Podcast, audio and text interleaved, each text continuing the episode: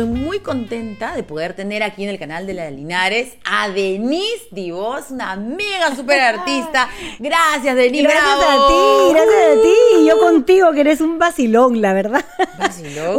Una periodista así súper lo máximo, pero vacilón. Ay, que provoca escuchar. ¿En serio? Claro, provoca escuchar porque siempre tienes buena onda, como que hay algo en tus ojos así de, a pesar de todas las noticias horribles, ¿no? De alegría, como positivismo. O sea, eres una periodista que provoca escuchar. Ay, gracias. Sí, así que yo feliz de conversar contigo. Uy, así empezamos ya. No vale, pues al contrario. Me estás sobornando. No. Aunque ya me has dicho que eres, que, bueno, no sé por qué te decían en el colegio, tomba. No, cachaca me decían, cachaca. ¿Por qué te decían cachaca? Porque eres así, muy empezamos estricta. Conversando por tu productor, ¿no? Sí, ahí no. Mi productor decía, mi productor es más verde. Es que ese es el verdadero cachaco. No, a mí en el colegio de chiquilla, hasta el día de hoy, ¿no? Tenemos un chat de la promoción de la clase y todo el tiempo, ¡ay, cachaca, ¿cómo estás? Cachacienta es mi apodo así de cariño, cachacienta. O sea, con cariño, pero con cachacienta, cariño, cachacienta es otra cosa. No, pero no es cachacienta, sino cachacienta por cachaca, y ahí me dicen cachacienta, así me dicen las chicas de mi clase, para cuando lo vean, no saben que no estoy mintiendo. Sí, yo en el colegio era delegada, varios años era delegada de la clase y las tenía pues así, ¿no? Con regla, les pegaba en la mano. A veces, ¿qué cosa? ¡Pórtese bien! No, era una pesada, ¿Pero pesada? Sí, así con regla, así les hacía. Pórtense bien, caracho, que no nos van a dar premio hoy día. Tenemos que estar, exigente. Tenemos que ser la mejor clase, no sé qué. Ay, sí, era una pesada, de verdad. Entonces me decían, ya no fríes, cachaca, ya no molestes, no sé qué. Pero claro, yo era pata de todas ellas, entonces me tenía que poner pues alguna postura, ¿no? Si no se me iban a subir hasta la cabeza, ¿no? Entonces ponía ahí mi pose de cachaca, pero igual se mataban de la risa, pues me buleaban como les daba la gana, pero era muy divertido. ¿Cómo buleaban al cachaco? Buleaban al cachaco, o sea, me hacían caso, sí había respeto, pero finalmente esta cachaca, que no sé qué, ¿no? Porque éramos patas, ¿no? Entonces desde ahí me quedé con cachaca. Pero ya, ahora, gracioso. ¿Y cómo te buleaban? O sea, ¿qué era? Me buleaban en el sentido... Porque eras muy alta, eres la más alta. No, tú sabes que en el colegio, hasta cuarto de media, yo era una de las más, no te voy a decir que las más bajas, pero estaba ahí para, ¿no? Al inicio de la fila. Sí. Bueno, al revés, porque me acuerdo que en las clases nos hacían hacer al revés, de las más grandes hasta las más chicas. Y yo estaba como por de la medio, mitad para atrás. Ah, sí. Y de pronto quinto y media ya estaba... de las primeras, ¿no? O sea, de tamaño. Entonces yo crecí un poco tarde, la verdad. Ah, no fui alta. ¿Y qué te decían en el colegio? Entonces, pero en el colegio no tanto por cachaca, sino me buleaban porque yo era un poquito pava, ¿no? Un poquito nerd. Poquito nomás. Un poquito, bueno, ya. Un poquito pava. O sea, que esa buleada de melcochita... Nunca tuve cachaca. Octubre de 3 años. No vayan. ¿No vayan a dónde? Así dice un dicho, no vayan. Nunca tuve. Pero esa buleada de melcochita para ti fue un, ay, ya siempre me han hecho lo mismo, así que no me importa. Para mí fue normal. Todo el mundo decía, ay, qué horror. Y yo era, ya pues, ¿qué tanto? Así soy. No tengo calle, ¿cuál es el problema? ¿No? Tengo esquina. No, en serio, y lo dije óvalo, lo dije, no tengo esquina, tengo óvalo. Claro. Lo dije de broma, pero es cierto, ¿no? O sea, no tengo calle para que no voy a tapar el sol con un dedo, ¿no? Pero sí tengo harta correa. Sí, o sea, claro. A mí de verdad que me resbalan esas cosas. O sea, mientras que venga, ¿no? Con en respeto buena, y en buena supuesto, onda, ¿no? Claro, sin insultos. Ya, los que insultan por ya supuesto, delete, ¿no? Y los bloqueas, ¿no? Los multiplicas por cero. Rapidito, pero lo que va en buena onda no pasa nada, ¿no? O sea, yo creo que hay que tener buen humor en ese sentido, saber exactamente cuáles son tus fuerzas y cuáles son tus debilidades. Conozco mis fuerzas, tengo muchas. Y tengo, pues, estas debilidades que me falta calle, pues, ¿no? ¿Qué te puedo decir? Y no me acomplejo ni me siento mal. No sé, o sea, no tiene nada, ¿no? Claro, sin duda, o sea, no tienen por qué todo el mundo, ¿no es cierto? Además, no sé, pues yo podría pensar que sí tengo calle, pero con otra persona y te dice, mira, me dice, no pasa nada y me patea un costado, exactamente, ¿no? Depende también de quién venga. Siempre hay alguien más o menos que tú. Todo, obviamente, yo puedo más tener bonita, amigas que son súper pitucas, claro. Y a mí me ven, pues, pero... una callejera, ¿no? O sea, ¿cómo te explico? Entre artistas, ¿no? O sea, claro, sí, olvídate. Bohemia total, ¿no? Entonces, depende efectivamente de dónde venga esa mirada, claro. ¿No? Pero sí, o sea, pero nunca me molestó, o sea, sí, porque era un bullying, digamos, con cariño, ¿no? No es lo que vemos hoy. Por lo menos, no, o sea, no. Yo sí creo todo que, no sé, por lo menos, voy a hablar de mi experiencia, de hecho que sí había bullying del feo antes también, pero de mi experiencia no, o sea, era un bullying con cariño, que te fregaban, ¿no? O sea, que no entendía los chistes. No entendía ni un chiste, o sea, me decían, uy, no, a Denise hay que contarle los chistes con mapa. Porque, ¿no? Sobre todo los que eran los poquitos, los chistes medio rojos así, ¿no? Sexualones, yo era, ¿ah? Uy, decía, no pierdas tu tiempo, Denise, hazle tu mapita para que te entiendan, ¿no? Entonces, y eso no te molestaba nunca. ¿No? En algún momento de chibola, cuando uno es adolescente y está en toda la cosa y de pronto... Es que te soy sincera, nada, que no, o sea, no sé... tonterías, ya, como por ejemplo, me acuerdo, éramos chibolazas y entre las amigas, así, la pijamada, claro, ¿no? Ay, sí, chicas, que yo me pongo perfume por un beso, por un abrazo y por si acaso. Y yo... ¡Ay, me muero! Entonces, escúchame, estas cosas espérate, tienen que censurarse en la pero línea. Pero espérate, pero... y yo era... ¿Qué? No, o sea... Y mis amigos, ja, se mataban. Y yo me mataba de la risa con ellos. Pero, ¿qué clase de amigos? Primero, ¿de qué edad te estamos hablando, por favor? Ay, no me acuerdo. ¿Pues qué será? ¿14? Me muero. 14, 15, no ¿qué? Sé. No, es que yo pienso en mi hija que tiene 2 años que me, ya, no. La mía tiene 11. Yo espero que no esté... Escucha, pero ¿a qué edad te más así? Pero, o sea, por supuesto. ¿Qué clase de amigas son? Por favor, comienza a delatarlas y sus nombres, apellidos, los nombres de sus esposos y sus hijos. Toda su vida, su biografía, su biografía. ¿En serio? No, sí, yo me moría de la risa, me parecía graciosísimo, pero no entendía. Y tú decías, ya, diciendo. También te ponías. Claro, yo también igualito, no tenía idea qué estaba haciendo, ¿no? O sea, al beso y el abrazo quizá, pero eso no entendía, ¿no? O sea, hasta después, obviamente, ¿no? Pero siempre obviamente, lo hice por si acaso. Obviamente, por si acaso, tampoco, ¿no?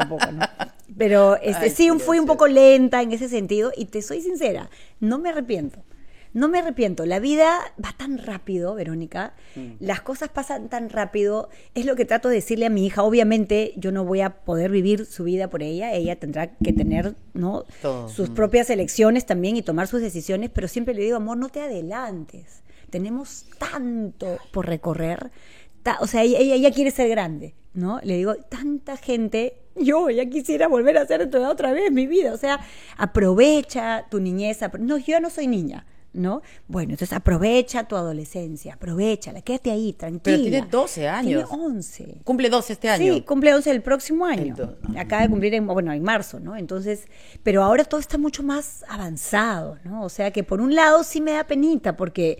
Claro, yo reconozco que fui un poco pava, no tengo problema, un poco, lo vuelvo a decir, poquito, pero sí me da pena ahora lo rápido que va. Entonces se están perdiendo momentos tan importantes en la etapa, ¿no?, de nuestra adolescencia, de nuestra juventud, y se saltan ya a esta... ¿Sientes que se saltan? Yo creo que se saltan. ¿Qué, por ejemplo? O sea, mucha información, pero yo creo que hay mucha información, no solo por...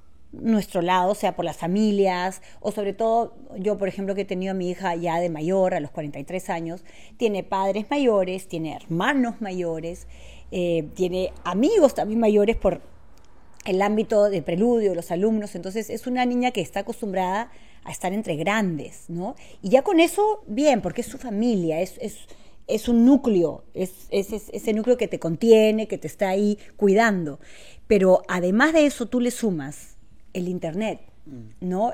La facilidad del acceso que tienen a todo lo tienen ahí. Si tú no estás supervisando, pueden ver cualquier cosa, ¿no? Entonces ya están enteradas de un montón de cosas que, te lo digo, o sea, mi propia hija me lo dijo una vez, de más chiquita, ¿no? Pero una vez no podía dormir y le digo, ¿qué pasa, mi amor? Y ella solita lo pudo expresar en palabras, me dijo, mami, siento que mi cabeza está como llena de cosas. Y era bien chiquita, tenía 7 años. Y le digo, ¿pero qué, mi amor? ¿Hay algo que te moleste? No sé, mami, siento como que mi cabeza tiene mucha información. Y entonces, obviamente, una criatura de 7 años no tiene todavía la capacidad de procesar toda esa información correctamente, ¿no? Y muchas veces, pues, las emociones te juegan en contra. O sea, tienes todo esto como información y no lo puedes entender porque eres muy pequeño, ¿no? Entonces sucede, pues. Pero esto que me dices es algo bueno y creo, yo siempre que escucho a las mamás hablar así con respecto a la información del internet, Yo no pienso así, por ejemplo. A mí me entusiasma más bien eso. A mí me gusta eso, me apasiona. Me conozcan más. Me gusta eso. Yeah. Y creo que la diferencia... Ay, Diosito, me podría pasar de repente con mis hijos, pero creo que la diferencia entre tener a un niño que de repente es captado por un pedófilo, ¿no es cierto? Que ese es un temor terrible. No, hombre o mujer, porque he visto unas cosas fuertes, digamos, ¿no? Y la diferencia es la comunicación. O sea, el hecho de que tu hija... te haya contado esto, totalmente, significa que lo va a hacer a los 7, a los 8, a los 10, y lo que hay que hacer, y que ese es un gran reto para nosotras como mamás, es seguir conectadas con ellas para que sepan que hasta los 20, 25 vas a poder contarme lo que quieras, sí, y lo que sientes. Definitivamente yo creo que no es fácil, ¿ah? No, es básico tener ese canal abierto de comunicación. Sí. Yo ojalá, en mi caso, permanezca así, porque tengo una muy buena comunicación y ella... Le gusta expresarse. Es obvio que le gusta y encuentra las maneras de hacerme saber lo que está pensando, lo que está sintiendo. Entonces eso es maravilloso y yo puedo saber qué es lo que está pasando, ¿no? En su cabecita, hasta en sus cierto emociones. Momento también, ¿ah? ¿Eh? Pero lo que tú dices, bueno, ahí bacán, o sea, tú dices, sí, yo estoy pro, pero ojo, hay un montón de información, Vero, que sí siento que, por ejemplo, para a una edad específica, por decirte, no sé, mamá, ¿qué cosa es sexo? ¿No? Entonces, claro, a una niña pequeña, tú no tienes por qué explicarle con comas y puntos y comas y detalles exactamente qué es sexo, ¿no? Le explicas, ¿no? No, digamos, pero con la abejita tampoco. No hay forma, pero tampoco te vas a ir hasta el otro lado. No, a mi hija yo le hablo bien claro. O sea, el hombre tiene pene, la mujer tiene vagina y así se habla, claro. Nada de cosita y tesorito y tonterías, ¿no? Claro. Porque eso yo también, no. Pero hay ciertas informaciones que también les llegan de una manera demasiado frontal, sin que todavía, puede ser, en casa se hayan tocado esos temas con los chicos. Entonces, claro, eso es lo que a mí no me gusta mucho y me preocupa, porque yo creo que cuando ya la criatura tiene una información que viene desde ese lado de cariño, de contención, de sus padres, de su familia, de su núcleo cercano, bacán, pero muchas veces ya se exponen a algo, ¿no? Yo nunca me voy a olvidar, Paloma tenía que también 7, 8, mamá, ¿qué es la pedofilia?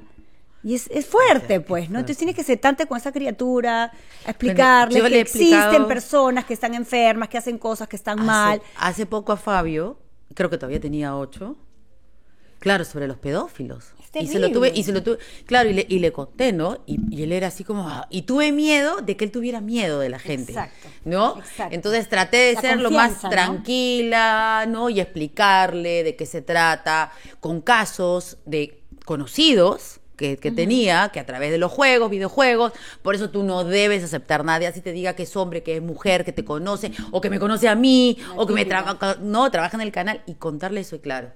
De repente a nosotras no nos hacían eso de niñas, ¿no?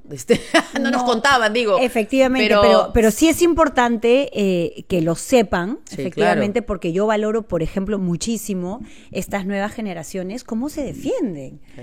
O sea, espero que así continúe, pero yo veo la generación de mi hija, son niñas, chicas, adolescentes que no van a permitir ningún tipo de acoso. Y lo van a hablar inmediatamente.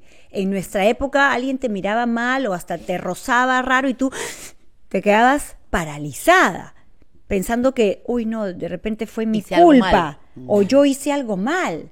Ahora no, yo veo a las chicas y eso me encanta. O sea, ¿qué cosa? ¿Qué me estás mirando? Oye, ¿por qué me tocas? De frente. No todas.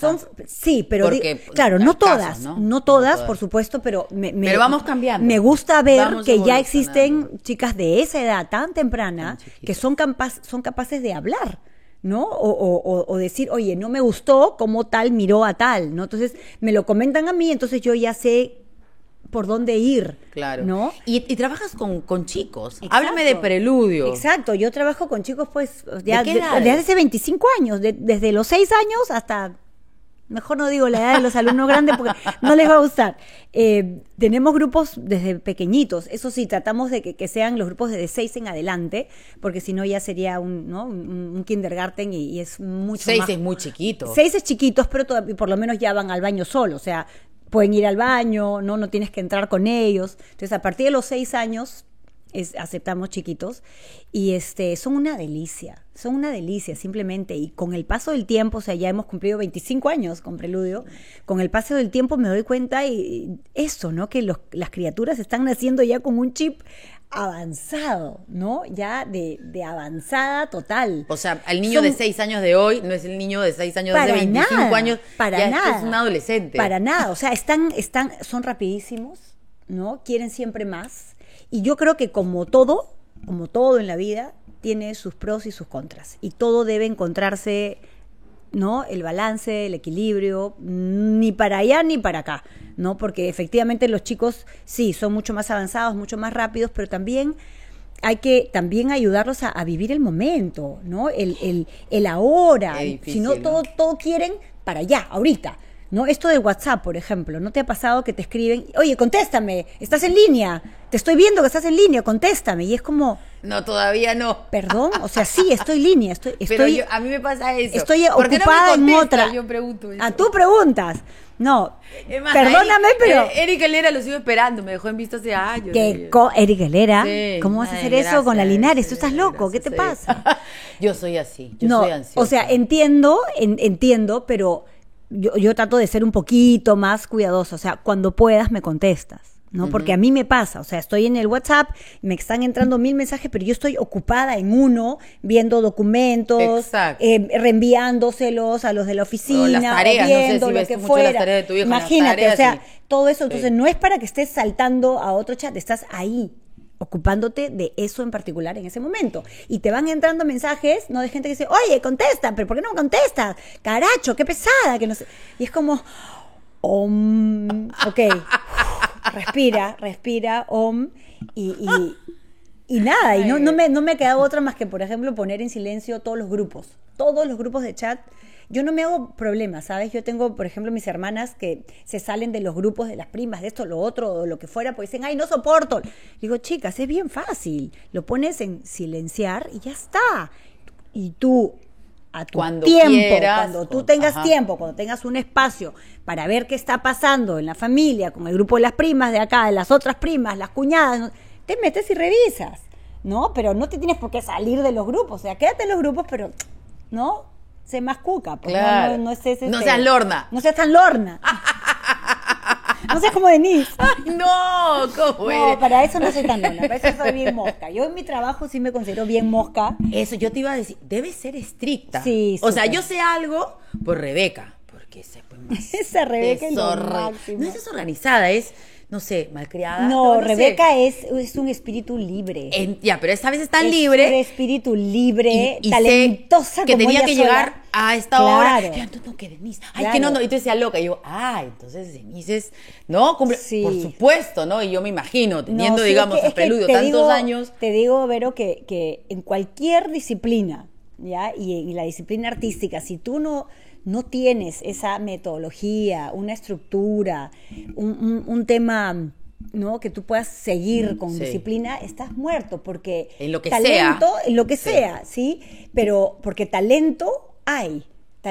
Yo siempre digo, y no me canso de decirlo, el Perú está lleno de almas talentosas, lleno. Lo que falta es esa rigurosidad, ¿no? Ese trabajo, esa escuela, eso es lo que nos falta, ¿no? Nos falta... poder saber que tenemos un ensayo a las 7, entonces, ok, desde las 5, ¿no? De donde estés. Te vas preparando para eso. Te desconectas un poco, o si tienes que venir de frente al trabajo, bueno, en tu carro vienes respirando, desconectándote, no sigas chateando con las amigas o con quien sea, sino ven ya preparándote para llegar unos minutos antes, dejar tus cosas y estar a las 7 en punto lista para empezar a ensayar, ¿no? Que a las 7 entras, ya estoy. No se puede. Tienes que darse un tiempo, sobre todo para dejar afuera de ese espacio donde vayas a ensayar o donde vayas a ir a actuar, dejar este espacio afuera con todo lo que está pasando en tu vida y en el exterior y en el Perú, sobre todo, afuera. Y poderte concentrar y estar aquí ahora. Ok, ¿en qué estoy? ¿Estoy en el ensayo de madres? ¿Estoy en la función de madres? ¿Dónde estoy? ¿Qué estoy haciendo? ¿Y qué tiene que estar? ¿Y cómo tiene que estar alineada mi mente, mi corazón, mi espíritu, mi alma, todo, ¿no? Y tu cuerpo, obviamente, presente, aquí. ¿no? Entonces es una disciplina que realmente... Es como los deportistas igual, o sea, este tema de los futbolistas que todo el mundo muchas veces critica, ay, pero que se salieron de la concentración. Claro, porque la concentración es sagrada. Es sagrada, si no esos pobres hombres, ¿cómo van a rendir después? No, yo admiro a los artistas y a los deportistas. Es impresionante lo que hacen los futbolistas. Yo de verdad que yo no puedo creer a veces cuando, no sé, quieren machetearlos y ¡ay, qué fácil se la llevan! Perdón, digo yo, perdón. O sea, nuestra selección, Dios mío, es así para... Por supuesto, no. O sea, esos chicos dejan su alma, su vida, todo ahí. O sea, a ver, anda, pues, córrete tú. De aquí hasta la cuadra ya hay de vuelta 30 veces, pues. No, de aquí una cuadrita nomás. ¿Has visto la cancha de fútbol lo que miden, por Dios? Para cualquier deportista, la concentración. Yo admiro eso en los deportistas en general porque yo estaría muerta de nervios. Yo no podría patear un penal nunca en mi vida. Eso, por ejemplo. Ni que en el tenis, 1-1, me muero. Y eso es entrenamiento. Sí. Eso es entrenamiento. A mí, en mi caso particular, a mí me lo dio el piano. Ya yo desde chiquita tocaba piano. Yo me fui a hacer mi bachiller y mi maestría en música, con el piano, y recuerdo que todos los maestros de piano decían, ¿no? O sea, la concentración, la coordinación y la confianza que tienes que tener en ti mismo, la tienes que trabajar, ¿no? No es un tema que simplemente viene y es un don que te cae, ¿no? La tienes que trabajar, tienes que aprender a entrar en esta burbuja personal, ¿no? Y decir, ok, esto es lo que voy a hacer y me concentro y me enfoco, ¿no? Y si no haces eso, es imposible que te salgan las cosas luego bien, ¿no? Es imposible. Entonces, en las disciplinas ya sea artísticas, deportistas, o sea, hay que tener esa concentración y ese enfoque, ¿no? Entonces, claro, alguien como Rebeca, por ejemplo, que tiene un talento maravilloso, ¿cómo no la voy a querer meter ahí en esa rigurosidad? Porque... Rebeca, ¿la has logrado? Pero no sé si la pudiste ver en Madres cuando hicimos en la temporada de 2019, maravillosa. Sí. Claro, y ese es Rebe, y también hay que dejarla ser. Pero no tanto. En sus momentos, en plena obra, ¡pim!, se salía. No sé, como la maravillosa Lola Vilar. ¿Te acuerdas de Lola Vilar? Sí, claro. Lola Vilar, una gran actriz, y de pronto cuando le daba la gana, volteaba y miraba al público, te dije, y regresaba y seguía actuando, ¿no? Esa era Lola Vilar, ¿me entiendes? No hay otra. ¿No? Y Rebe tenía esas cosas, y en serio con Giovanni Sixia, que es el director, y yo decíamos, dejémosla porque es tan natural y le sale tan de adentro y funciona porque es inteligente, ojo, no se va a mandar a decir una pachotada en escena, ¿no? Iba dentro de las líneas de la obra, entonces funcionaba, porque era una comedia, además.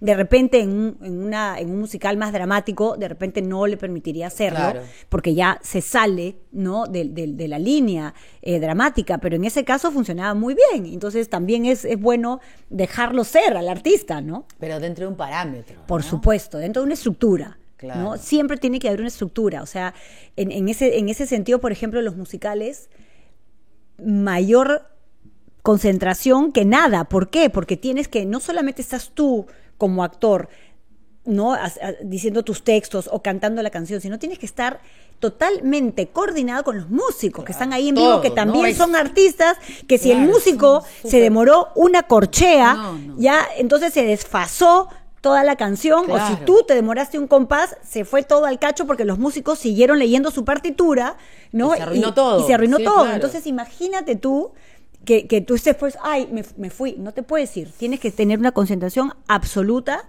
y ahí ahí entra ese tema de la rigurosidad, de estar ahí. Obviamente tiene que haber una muy buena preparación anterior para que te sientas confiado, porque de eso se trata, ¿no? Se trata de prepararte antes y hacer ese trabajo pesado antes, y una vez que te subes al escenario, gozar, ¿no? Ay, ya me estresé. Gozar, porque una vez que subes tienes que gozar, ser feliz con lo que estás haciendo, y de esa manera el público también va a gozar y va a ser feliz. Si el público siente a un actor que está sobre el escenario tenso, con miedo, inseguro, entonces el público va a estar tenso, también así, y no lo va a disfrutar, ¿no? Entonces la preparación del artista viene antes, ¿no?, para subirse al escenario, y también esos minutos antes de entrar al escenario son importantísimos.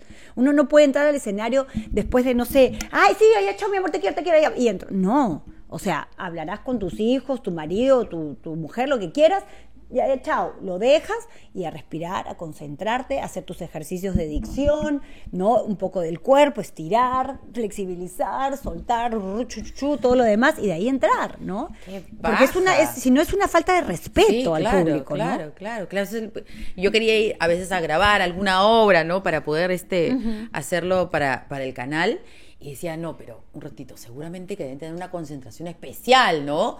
Y claro, ahora con lo que me dices, sí, pues, sí, efectivamente totalmente. Uno no puede. Ahora, nosotros, por ejemplo, siempre antes de los musicales, de todos en realidad, los grandes, los chiquitos, los que sea, nos juntamos, nos tomamos de las manos, hacemos una pequeña oración, ¿no? Como para concentrarnos, y ya vamos al mierda, que es el famoso grito de esa arenga de aliento, para salir. Así es, de aliento. Y muchas veces nos han acompañado amigos de la prensa ahí, y yo lo que les pido es ya, vengan, ¿no? Les pido que estén en silencio y nos acompañen, ¿no? Inclusive las cámaras se han puesto en el centro del círculo para escucharnos en todo esto, ¿no? O sea, sí podemos compartir nuestro momento, no es que sea, ¿no?, sagrado y donde nadie puede entrar, o sea, es sagrado, pero sí pero podemos compartir. Pero es importante porque de repente algunas personas, algunos de los millennials, que son los que principalmente pues ven el YouTube, dicen yo quiero ser artista, yo quiero ser cantante. Bueno, lo más importante es tener disciplina. Sí, yo siempre se los digo, yo que dirijo Preludio, ¿no?, en la escuela hace 25 años también, y ahora seguimos con todos esos talleres, les digo a los chicos que muchos vienen y me dicen, Denise, ¿qué hago? Porque quiero dedicarme al arte. Desde que soy niña supe que yo tenía que dedicarme al arte. Digo, ok, vamos a la siguiente pregunta. ¿Por qué? Claro. ¿Qué sientes? ¿Dónde están tus emociones? ¿Por qué? Porque si la respuesta es, porque quiero ser famoso, ¿no? Quiero aparecer en televisión y ser famoso. Quiero en la pantalla grande. Lo más probable es que te estés equivocando, ¿sí? Ese por qué tiene que nacer de una vocación. Veo mucha gente, no quiero decir nombres para que nadie se me resienta, pero sí veo gente con muchísimo talento, pero que ya llegaron, digamos, a un nombre o a una cierta fama y ya se quedan tranquilos y se conforman con eso. Y eso me da pena porque digo, todo lo que podrían hacer, ¿no? ¿Pero si no les dices? Si se preocuparan, o sea, los que conozco, sí se los digo. Ok, eso sí es importante. Sí se los porque he dicho. A veces uno no se da cuenta. Sí se los he dicho. Entonces es importante que venga alguien de repente, por ejemplo, que ni sea tan conocido, tuyo digo, sino que tenga cierta afinidad y le tengo que decir. Así es. No, sí, a los que tengo afinidad y conozco y tengo la oportunidad se los digo, porque tienen tal talento que digo, Dios mío, ya quisiera cualquiera tener esa voz, o sea, prepárate. Ya dime un nombre, pues. No, para entrevistarlo después. No. Y que haya habido un cambio, un antes y un después de Denise Dibós, que ha pasado por ti. No, es que todavía, no es que han estado acá, son gente que ya tiene fama, pero que estoy segura. Marco Zunino. Marco, desde que tuvo 18, 19 años, yo me acuerdo que se lo dije. Le dije así, tú no te quedas acá. Así con cara de bruja le dije. Tú te vas como sea, ya como sea. Y se fue a Nueva York. Y yo me acuerdo, lo acompañé al inicio, pero Marco ni hablaba inglés. Marco no hablaba inglés. Y terminó un año después, mira, habla mejor inglés que cualquiera. O sea, increíble. Pero qué bestia, la tenacidad, la disciplina. Y Marco se fue chibolo, estudió allá. Y pucha, ha llegado lejos por su preparación. Y Marco, ojo, no deja de prepararse. No creas que, porque ya Marco fue allá a Nueva York, estudió, ¿no?, en esta gran academia y todo lo que ha hecho. No, Marco hasta el día de hoy en México sigue con maestros, o sea, no para. Entonces yo digo, eso es lo que se necesita, ¿no? Para llegar a ser un gran solista, ¿no?, un gran artista, tienes que seguirte preparando, ¿no? Uh-huh. ¿Muchos desperdiciados ahí? Sí, en el Perú sí. Ahora también hay un tema que hay que... Tele, que los ves en la tele y la tele de repente un poco... Claro. O sea, porque ahí estamos llenos de locos, estamos ahí. No sé si locos, pero claro, la tele es un poco más facilista en ese sentido, ¿no? O sea... Porque te dan popularidad muy rápido. Muy rápido, ¿no? Que es hermoso y vale. Y las redes. Vale. Es muy importante. Yo no estoy yendo en contra, me parece genial. Pero... sería súper bacán que aprovechen esa popularidad, esa fama que le puede dar la televisión para prepararse y ser grandes artistas, ¿no? Porque eso es lo que nos falta aquí. O sea, obviamente, además de el financiamiento y los presupuestos para apoyar a gente que, bueno, no tiene los recursos, pero sí tiene el talento, ¿no? Entonces eso nos falta. Yo siempre soñaba, ya se me está pasando la vida. Yo decía, cuando tenga 50, ya tengo 55. Ay, yo voy a tener una ONG que consigue millones de todo el mundo para darle acá a los que no tengan y llevármelo fuera. Pucha, no me ha ligado todavía ese sueño, pero bueno. Pero ahí sí, vas. Pero ahí siempre lo tengo ahí, porque la verdad que hay muchísima gente con tanto talento, y también falta, pues, ¿no? De acuerdo. Falta el financiamiento. Y tú ahora, después de haber dirigido tantos años, estás siendo dirigida. Ah, ahora sí. Bueno, yo en verdad soy, digamos, principalmente artista, pero la vida, nuestro entorno, ¿no? Nuestro medio me llevó a ser productora, porque me di cuenta que yo tenía, digamos, de alguna manera un talento para la producción. Nunca lo había pensado ni lo había soñado, no estaba para nada en mis sueños. Yo también quería ser artista, nada más. Pero cuando me doy cuenta que el teatro musical acá en Lima no existía, estaba completamente, ¿no?, ya abandonado, porque Osvaldo Catón en su primera etapa de oro lo había difundido, ¿no? Él lo había difundido mucho, el género del teatro musical, pero después de eso ahí murió. Entonces, cuando yo empiezo con Preludio en 1997, o sea, hace 25 años, no había nada. Yo dije, pucha, tengo que hacer algo. Yo no puedo quedarme esperando que me llueva del cielo. Tengo que crear algo, tengo que gestar este movimiento, ¿no? Entonces, así fue donde dije, ya, voy a tener que, ¿no?, dirigir Preludio, Asociación Cultural, y hacer estas cosas como una misión, digamos, ¿no? Entonces, obviamente, mi carrera la fui dejando de lado. De hecho, todo lo que he podido, todo lo que mis tiempos me han permitido, he estado en televisión, he hecho algo de cine, teatro muchísimo, pero sí, por ejemplo, ya no actuaba desde el año pasado que hicimos Chabuca. He estado sin actuar, solamente ahora con Todos Vuelven al inicio de año, con Madres, el musical que acabamos de terminar, ¿no?, produciendo, dirigiendo, pero no actuando. Y ahora ya estamos estrenando esta semana, ¿no?, por fin, una obra donde yo voy a actuar. Es una producción de La Ira, producciones que son un grupo de jóvenes maravillosos, muy cercanos a mí, muy queridos, Joaquín de Orbegoso, Mickey Page, ellos son los productores, los dueños de La Ira, y el director es mi adorado maestro Roberto Ángeles. Entonces, cuando me ofrecieron hacer la obra y que la iba a dirigir Roberto, dije, de todas maneras.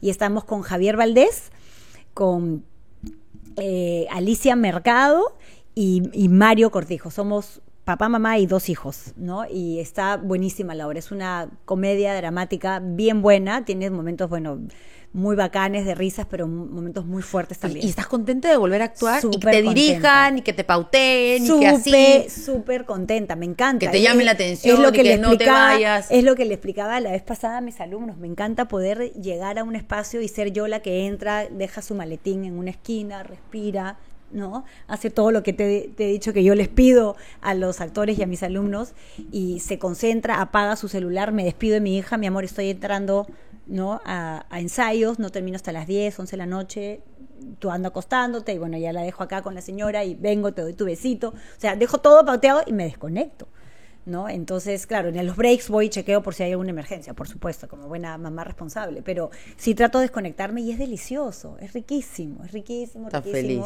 Y vamos a ir de jueves a lunes, ¿no?, hasta el 24 de octubre, así que rico, una buena temporada. Sí. En el Teatro Ricardo Palma, en la Avenida Larco. Muy bien, perfecto. Ya nos has alcanzado tanto tiempo para hablar de tu hija. ¿Va a ser artista también o no? Mira, yo no pienso ni ¿cómo la ves tú? Yo no pienso ni impulsarla a nada, pero tampoco la voy a detener. O sea, definitivamente ella le encanta y es buena.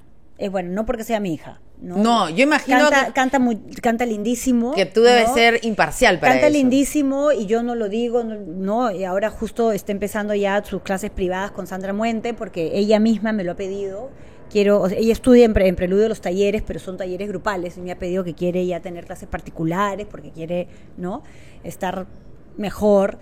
está feliz con esto, lo del el doblaje de la voz de Luna, en Luz de Luna, sí, en la novela. Sí. Ella le hace la voz de la niña cuando canta.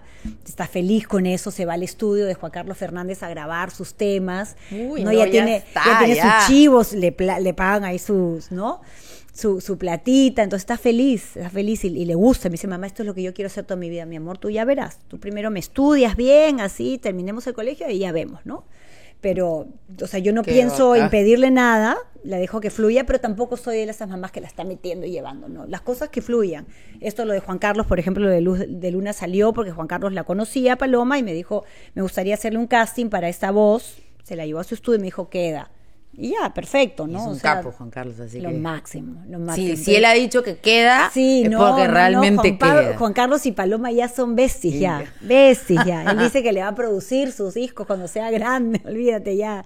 Ya están ahí, tienen su trato personal, así que sí, ya ella ya está, digamos, por ese lado encaminada y sabe que le gusta eso, y yo feliz, ¿no? La apoyo, ¿no?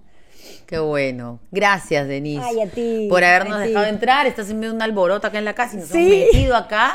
Machincho. Sí, aquí estamos pues en la remodelación para esperar a mis alumnos, que ya empezamos esta semana también los talleres hasta diciembre, ya para que encuentren todo renovado, todo mantenido, pintadito otra vez, qué ¿no? Paja. En las vacaciones hemos hecho nuestra a partir de remodelación. Los 6 años, entonces. Sí, de 6 años en adelante. Un casting primero, porque no cualquiera de 6 años. O sea, claro, tienen que hacer una entrevista, ¿no? Con los profesores. Qué miedo. Y tenemos grupos de 6 a 8, de 8 a 12, luego están los teens, que es de 13 a 17, luego tenemos el básico, que es de 18 a más, y después están los talleres de adultos, ¿no? Que son de 25 para arriba, ya, y ahí no hay límite.